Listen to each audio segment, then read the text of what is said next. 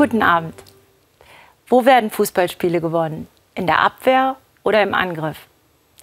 Eine Fußballerweisheit lautet: Der Angriff gewinnt Spiele, doch die Abwehr gewinnt Meisterschaften. Aktuell können da die D F B-Männer von den Frauen lernen. Im Fußball wie im richtigen Leben.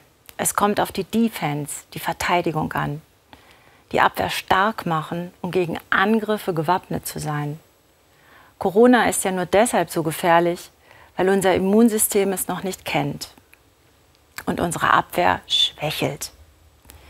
Die allgemeine Stimmung ist gereizt. Immer mehr fühlen sich überfordert, sehnen sich danach, mal wieder in die Arme genommen zu werden.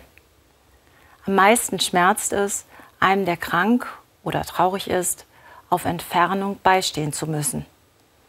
Werde ich es zum Beispiel aushalten, in der Sterbestunde meiner alterskranken Mutter nicht bei ihr sein zu können? Ich weiß es nicht. Aber so ist die Lage. Und der Druck wird weiter wachsen. Gefragt sind starke Nerven. Doch woher nehmen, wenn mir alles über den Kopf wächst? Überraschend furchtlos klingt da die S M S einer Mutter, deren Tochter, siebenundzwanzig Jahre alt, positiv getestet wurde. Sie schreibt: Dieser Advent sollte uns vielleicht demütiger werden lassen. Nicht immer an das denken, was wir nicht haben, Freunde treffen, Reisen, Konzert, Kino, sondern uns an dem freuen, was wir schon alles erleben durften. Und dankbar sein für die vielen technischen Möglichkeiten, trotzdem miteinander in Kontakt zu sein. Alle Achtung! Ein adventlicher Umkehrruf zu Demut und Dankbarkeit. Egal, wie bescheuert die Umstände gerade auch sind, für mich steht fest, der Advent ist die Zeit, in der uns Gott entgegenkommt, ohne sich aufzudrängen. Denn so, wie ich Gott verstehe, sehnt Gott sich danach, unser Leben zu teilen, auch unseren Alltag in diesen strubbeligen Monaten.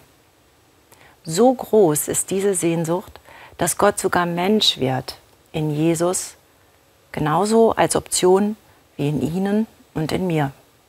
Das kann auch ein Virus nicht verhindern.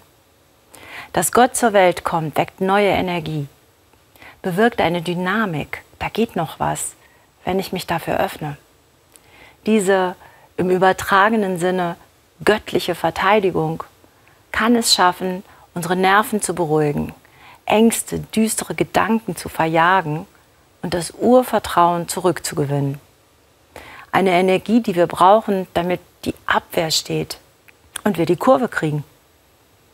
Ich wünsche Ihnen einen erholsamen Schlaf und einen besinnlichen dritten Advent, der die Abwehrkräfte für die kommende Woche stärkt.